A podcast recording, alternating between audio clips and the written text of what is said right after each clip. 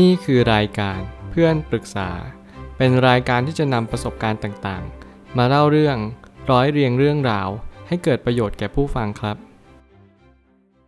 สวัสดีครับผมแอดมินเพจเพื่อนปรึกษาครับ วันนี้ผมอยากจะมาชวนคุยเรื่อง หนังสือ Japanese Candlestick Charting Technique A Contemporary Guide to Ancient Investment Technique of the Far East ของ Steve นิสัน ตอนแรกที่ผมหยิบหนังสือเล่มนี้มาอ่าน ผมก็ได้ฉุกคิดอะไรได้ บางสิ่งบางอย่างขึ้นมา นั่นก็คือการที่เราจะต้องดูกราฟอย่างไรให้ชาญฉลาด เหมือนกับประมาณว่าการที่เราจะดูกราฟแท่งเทียนเนี่ยมันก็จะเป็นสิ่งที่เป็นศิลปะมากยิ่งขึ้นและมันไม่ได้หมายความว่า เราจะดูกราฟแค่เพียง เป็นการเก็งกำไรหุ้น เป็นการที่เราพยายามหาเงินกับมัน แต่จริงๆถ้าเกิดสมมติเราพยายามที่จะมองกราฟแท่งเทียนเนี่ยให้มันเหมือนกับประมาณว่าเป็นศิลปะ เป็นภาพศิลป์ จริงๆแล้วเรากำลังวาดตลาดกันอยู่ ไม่ว่าจะเป็นแนวโน้มขาขึ้นหรือขาลง สิ่งเหล่านี้เป็นสิ่งที่เน้นย้ำว่า สิ่งที่เราเห็นกันอยู่ทุกๆวันนี้ ไม่ได้เป็นอย่างสิ่งที่เราคิด หรือว่าสิ่งที่เราเข้าใจมาเสียทั้งหมด เพราะในความเป็นจริงแล้วเราไม่ได้เข้าใจว่าจริง ๆ มันคือศิลปะชั้นเลิศที่เราสามารถที่จะรังสรรค์ได้ตามในสิ่งที่เราต้องการ การให้เราดูแท่งเทียนอย่างไรให้เราเข้าใจความหมายของมัน มันจะมีทั้งแท่งเทียนที่ทำให้เรามีความรู้สึกว่าเราควรจะเข้าซื้อมัน และแน่นอนว่ามันก็จะมีแท่งเทียนที่เราควรออกห่าง จากแท่งเทียนนั้นให้เร็วที่สุด เราไม่ควรเทรดในจังหวะนั้น เรารู้สึกว่าภาพวาดของการเขียนแท่งเทียนนี้ไม่ได้สัมฤทธิ์ผลอย่างสิ่งที่เราต้องการ นี่คือหน้าที่ของทุกๆ คนที่เราจำเป็นจะต้องเป็นนักเทรดที่ดี โดยการที่เรามองกราฟแท่งเทียน อย่างไรให้ชาญฉลาดที่สุด ผมไม่ตั้งคำถามขึ้นมาว่า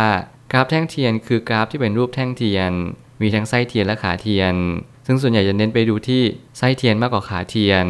ถ้าเกิดสมมติมองกันดูดีๆ แล้วก็คือ เราจะเห็นภาพสี่เหลี่ยมเป็นแนวตั้ง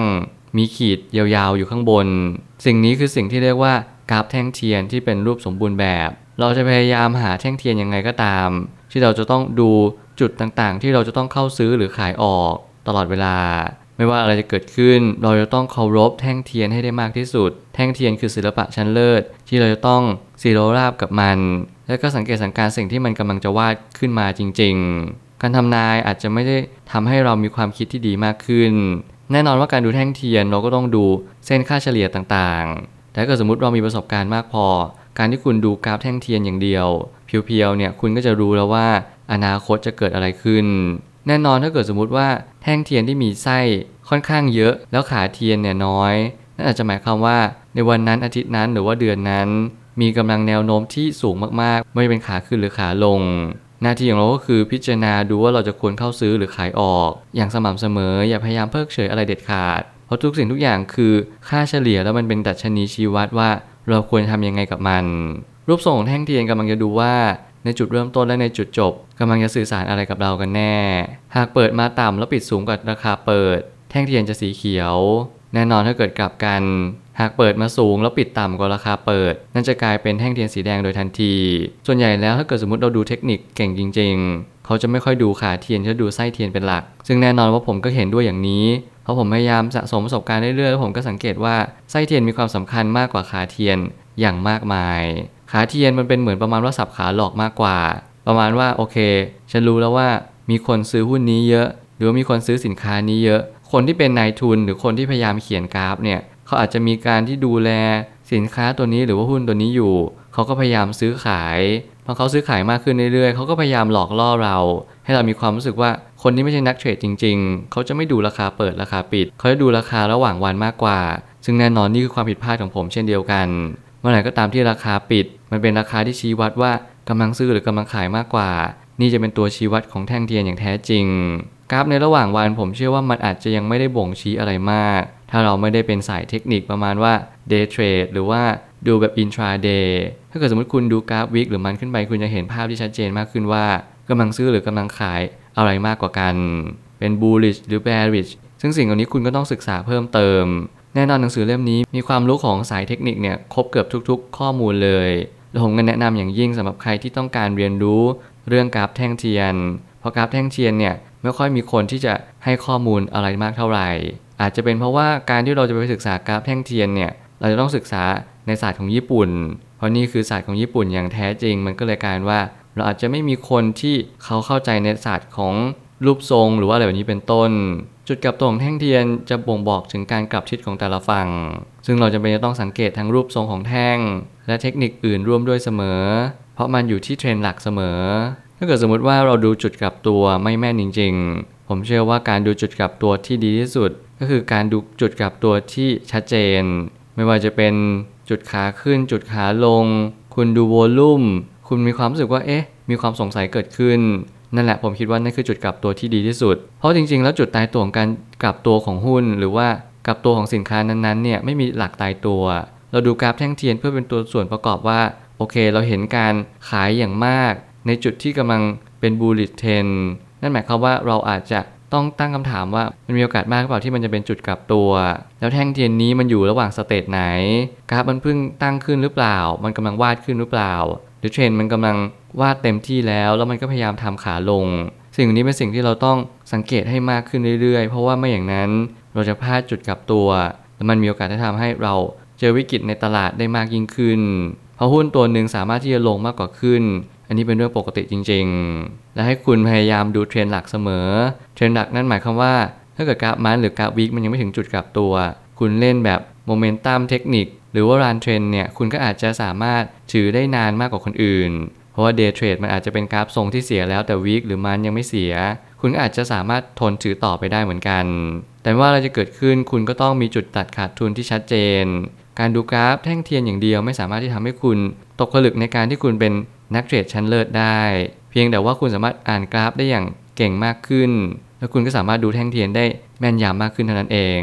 ถ้าไม้ตายของตลาดหุ้นไทย คือการทำทรงสะสมแล้วค่อยทะลุขึ้นไปบนแนวต้าน ด้วยแรงอันมหาศาลแล้วย่อหนักๆมาสักครั้งหนึ่ง เราจึงจำเป็นจะต้องค่อยๆ สังเกตแท่งเทียนให้ดี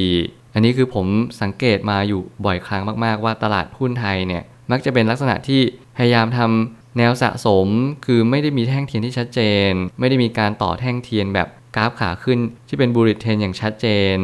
นั่นแหละจึงเป็นเหตุผลว่าถ้าเกิดสมมติว่า เรามีแนวสะสมที่นานมากๆเป็นหลายปี แล้วอยู่ดีวันดีคืนดีเนี่ยมีกราฟแท่งเทียนที่ยาวมากๆ ปิดสีเขียว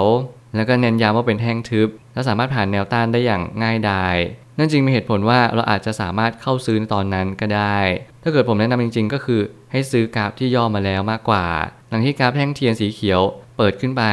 แน่นอนหลายคนอาจจะแห่เข้าซื้อในตอนนั้น คนที่กำลังควบคุมกราฟเนี่ยเขาก็พยายามเคลียร์คนที่กำลังถือหุ้นเหล่านี้อยู่ด้วยการย่อมาสักนิดหนึ่งแต่พยายามอย่าย่อให้เกิน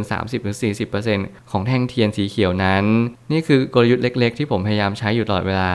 แล้วมันก็มีความเป็นไปได้สูงที่กราฟนี้จะไปต่อ เพราะเมื่อไหร่ก็ตามที่กราฟทะลุแนวต้านเนี่ย มันก็มีโอกาสที่จะไปต่อได้สูงมากๆ สุดท้ายนี้ความถนัดการสังเกตแท่งเทียนในแต่ละคนนั้นต่างกัน เราจะมีมุมมองที่ต่างกัน บางคนเน้น Doji บางคนเน้น Hammer เพราะฉะนั้นอย่าพยายามคาดเดารูปทรง รอให้ตลาดปิดแล้วค่อยดูพรุ่งนี้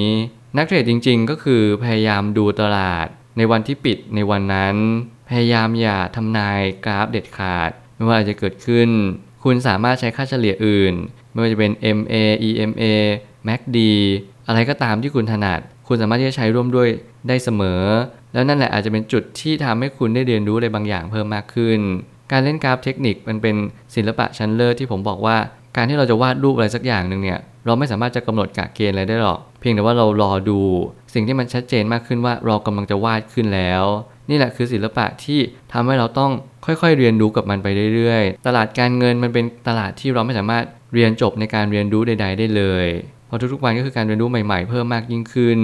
ถ้าเราไม่รู้ก็ค่อยๆ เรียนรู้กันไปเรื่อยๆ ถ้าเกิดสมมุติเราไม่รู้เรายังไม่พยายามอีก การที่คุณจะเป็นนักเทรดที่ดีเนี่ยมันอาจจะยากมากๆ กราฟแท่งเทียนที่สำคัญที่สุด จะเป็นกราฟแท่งเทียนที่เป็นจุดกลับตัว เพราะผมเชื่อว่าจุดนั้นเป็นจุดที่ใครหลายคนกำลังรอคอย แต่อย่าลืมว่าจุดกลับตัวที่แท้จริง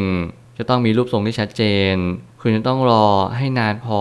ที่คุณจะมั่นใจว่านี่คือจุดกลับตัวอย่างแท้จริง นั่นคือกราฟแท่งเทียนสีเขียว สามารถปิดในราคาที่กราฟแท่งเทียนก่อนหน้าประมาณ 2-3 แท่งเทียน นี่จะเป็นโอกาสที่สำคัญที่สุดที่ทำให้เรามีโอกาสเข้าซื้อ และสามารถทำกำไรได้งามที่สุด อย่าลืมเด็ดขาดที่ต้องมีกราฟแท่งเทียนสีเขียว ปิดจำนวนราคา 2-3 แท่งเทียน ผมเชื่อว่านี่อาจจะเป็นเคล็ดลับเล็ก ๆ น้อยๆ ที่เราทุกคนสามารถทำตามได้ แต่ก็อย่าลืมที่หาระบบของตัวเอง พยายามดูแท่งเทียนที่เรามั่นใจจริง ๆ ว่าแท่งเทียนนี้เราเก่ง อย่าพยายามลอกเลียนแบบใคร เพราะแต่ละคนก็แต่ละหนึ่ง จงเรียนรู้กราฟ ตามฉบับในสิ่งที่เรามีประสบการณ์ด้วยตัวของเราเอง ผมเชื่อว่าทุกปัญหาย่อมมีทางออกเสมอ ขอบคุณครับ รวมถึงคุณสามารถแชร์ประสบการณ์ ผ่านทาง Facebook Twitter และ YouTube และอย่าลืมติด Hashtag เพื่อนปรึกษาหรือ f r ร e n d t a l k ด้วยนะครับ